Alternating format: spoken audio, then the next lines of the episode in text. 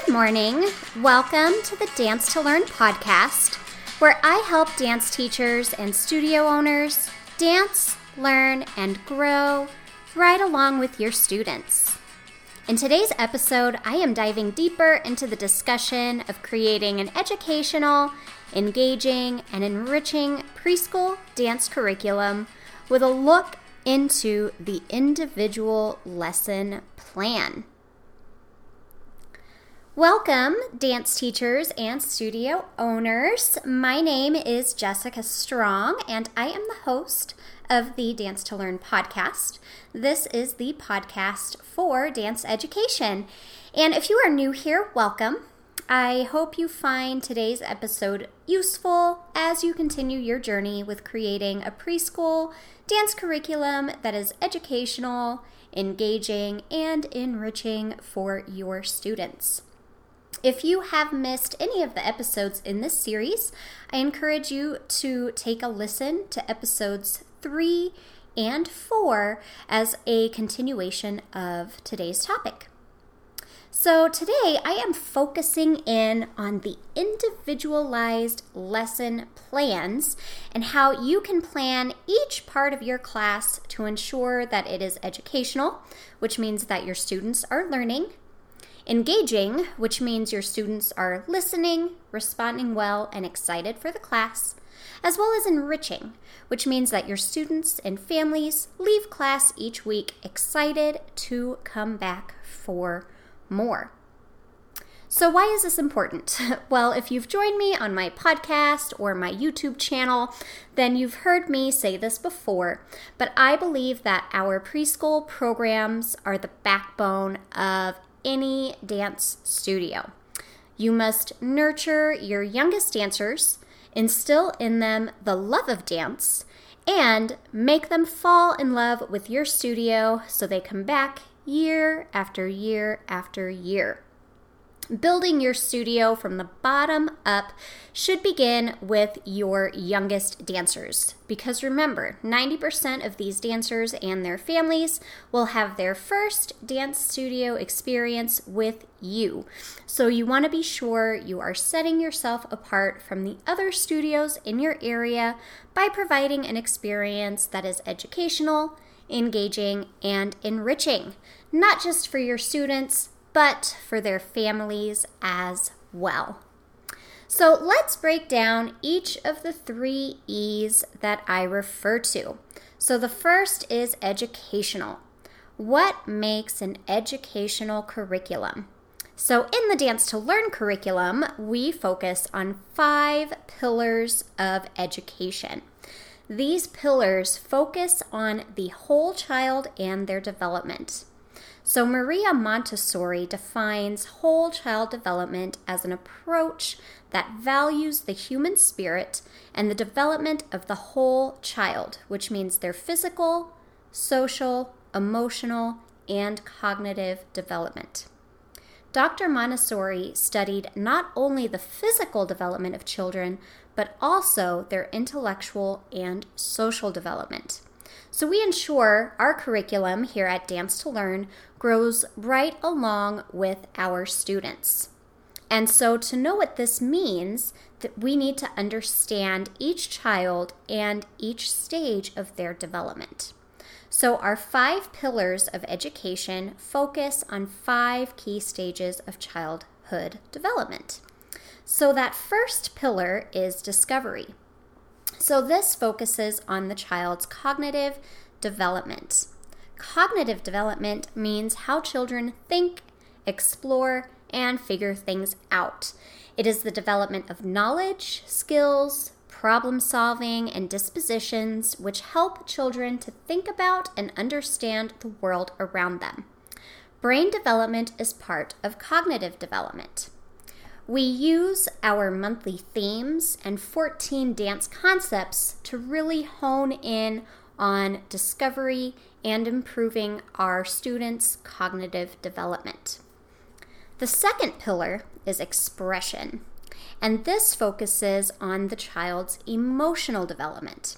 So, to tap into each student's emotional development, we include exercises where students get to express themselves through creation, free dance, or allowing them to supply their own insights and ideas throughout the class.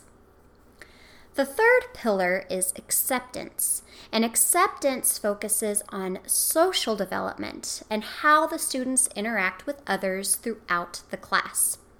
It also involves how they interact with their instructors and their environment.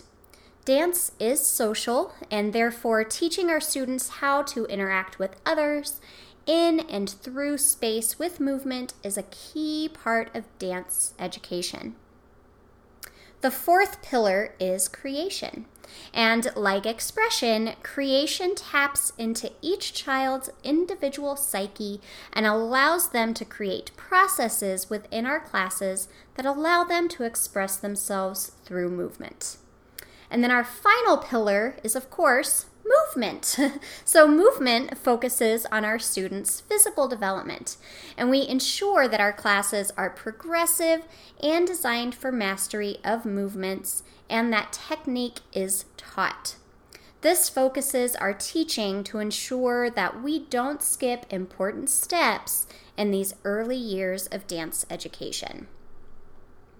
So, once you've focused your attention on your students and how they grow and develop, now you can really focus and hone in on the what or the content that you should include in each and every lesson plan to ensure each part of the whole child is nurtured and engaged. I really dive deep into the educational part of a curriculum in my YouTube video, How to Create a Preschool Dance Curriculum, as well as episode three of the Dance to Learn podcast. So I've linked both of these in the description box if you want to learn more about what and the content that should go into an educational curriculum. All right, so now we're moving on to the second E of my three E's, which is engagement.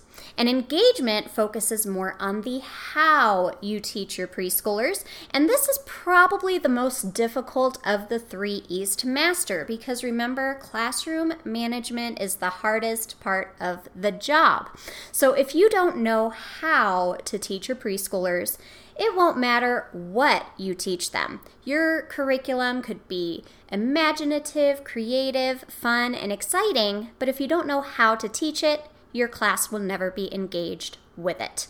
If they aren't engaged, focused, or excited to learn what you are teaching, you won't be successful with this age group. So, engagement really focuses on classroom management and routines that help inspire and motivate your students to listen, follow directions, interact with the instructor, as well as other students in a positive way that progresses the learning experience rather than hindering it. So, when thinking about the best way to engage your students, you want to think about rules, routines, transitions, and active listening phrases. So, let's start at the beginning. Let's start with rules. So, rules are your classroom expectations. How do you expect your students to behave throughout class? It's important that your students know what is expected of them.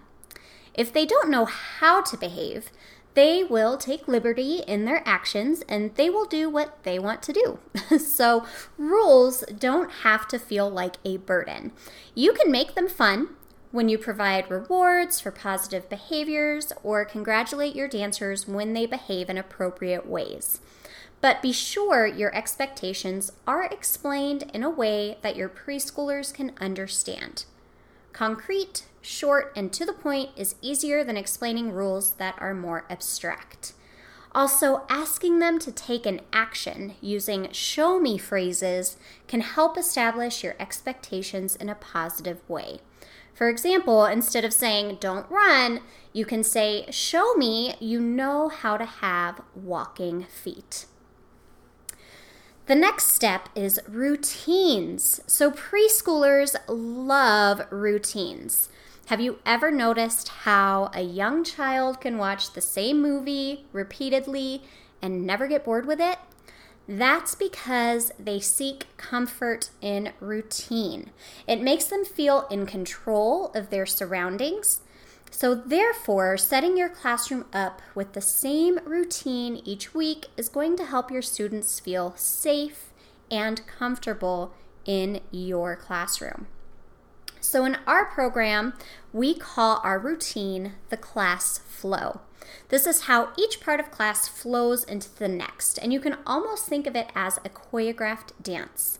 So, while we may teach a different theme or concept each week, which changes the material that we are actually learning, the overall flow of class is the same. So, for example, we always begin in our learners circle where we explore our concept. Next, we stretch and warm up our muscles. Then we stand and explore stationary movements in our self space. After that, we transition to traveling movements across the floor as we develop our skills. Next, we combine those skills together as we do an obstacle course.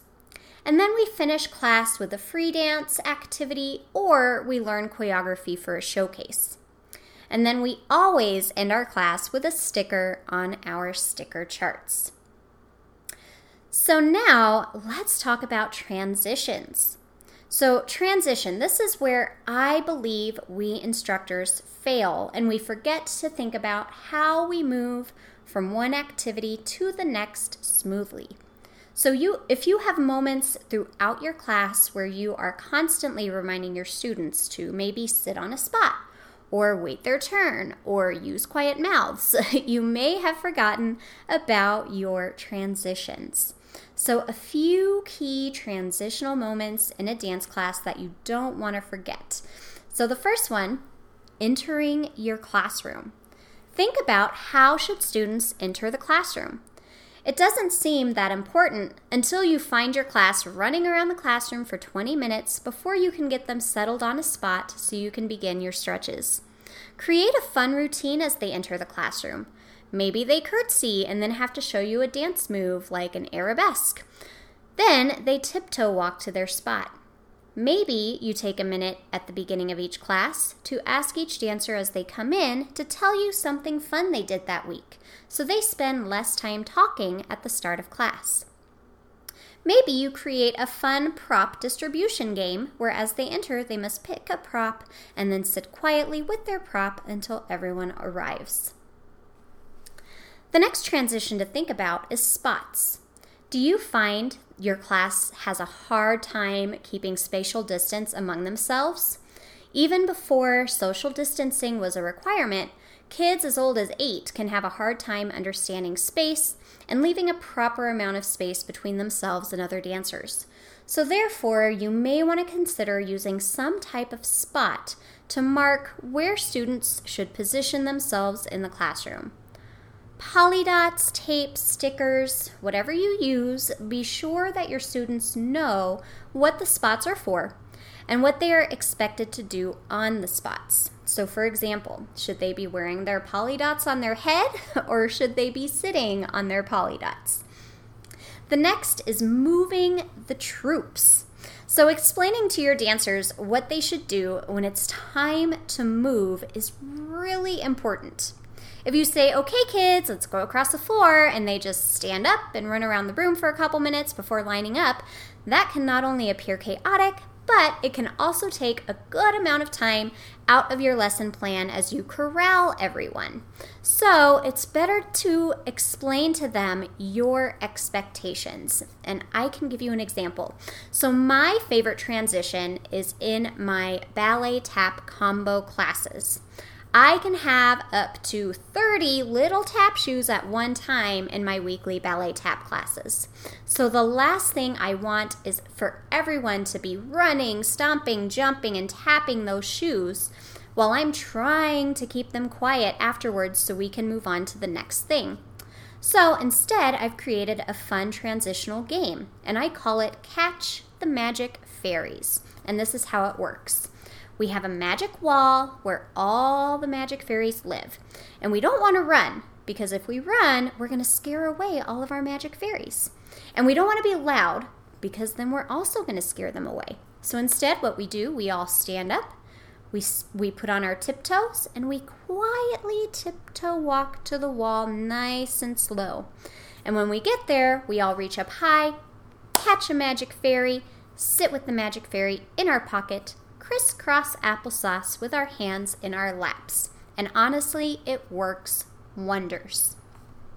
So now that they're there, how do I get them to wait turns? So, how how do you teach your dancers to wait their turn? So, using the same magic fairy example, I explain that now they need to keep their magic fairies in their pockets until it's their turn. If they move too soon, their magic fairy flies away and they have to catch a new one. So, I've also used a fun magic super glue trick. I give each dancer some pretend super glue of their color choice, and then they rub that glue all over their hands. They get it on their backs, their legs, where, whatever body part they need to stick to. Maybe it's the wall or the floor. And then they're glued, they're stuck. They're stuck there until it's their turn. So now that you have some ideas on where to think about transitions, now you want to think about the last area, which is engagement. So, engagement is using active listening phrases that require your students to take action when they lose focus. So, to keep your students engaged and focused on you, you may find moments throughout class where they forget what they should be doing, and so you need to call attention back to you. Using phrases that require action, like a call and response technique, can be great for this age group. In fact, I just shared a YouTube video this week, which I linked in the description box for you, with 25 call and response phrases that I have used in my classes that encourage active listening. You can also download a printable with all 25 phrases to keep on hand. So I've found that asking my students to take action for their behaviors rather than just telling them what to do really helps keep them engaged and focused on me throughout the class. So, for example, instead of saying, hey, let's be quiet, I will say, hey, let's lock up our mouths and throw away the key. And then, of course, we all do the subsequent hand motions. Another favorite is quick, copy me. When I see a child who may doing their own interpretive dance rather than the one I would like them to be learning, I just remind them that they should be copying Miss Jessica. So, if you want to learn more about active listening phrases, check out that video and printable. All right, so my last my last topic today and the last of, of my three E's is enrichment.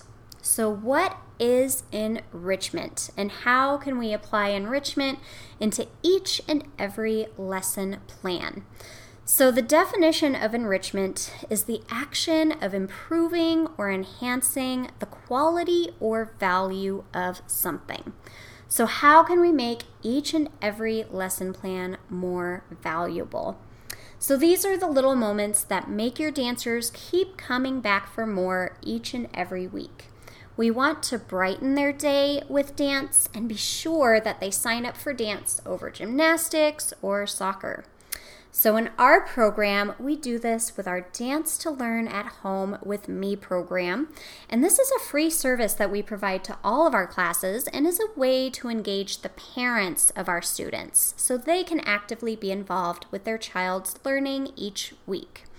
So, what we do is we send a weekly email with a rundown of what we are learning. We include photos and videos taken from within the class so the parents can actually see what their child is learning. And remember, they don't always get an opportunity to watch each week. So, allowing them a peek inside the classroom is going to go a long way for them, especially right now with coronavirus restrictions in play for many studios. And then the last item we include in our weekly email is a game or activity that the family can play with their child outside of class. So, research has shown that children are more likely to retain what they are learning when parents continue the learning process at home. So, creating a family engagement program that involves your families in their child's dance education is just going to be that cherry on top of your preschool program.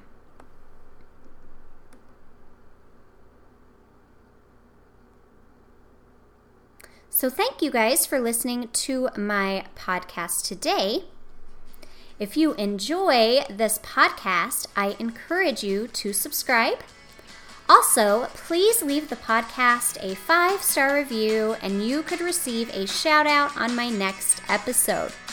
Also, new and exciting, all new five star reviews will be entered into a drawing each week to win a $10 Amazon gift card. So, till the next podcast. I hope you continue to dance, learn, and grow. Bye.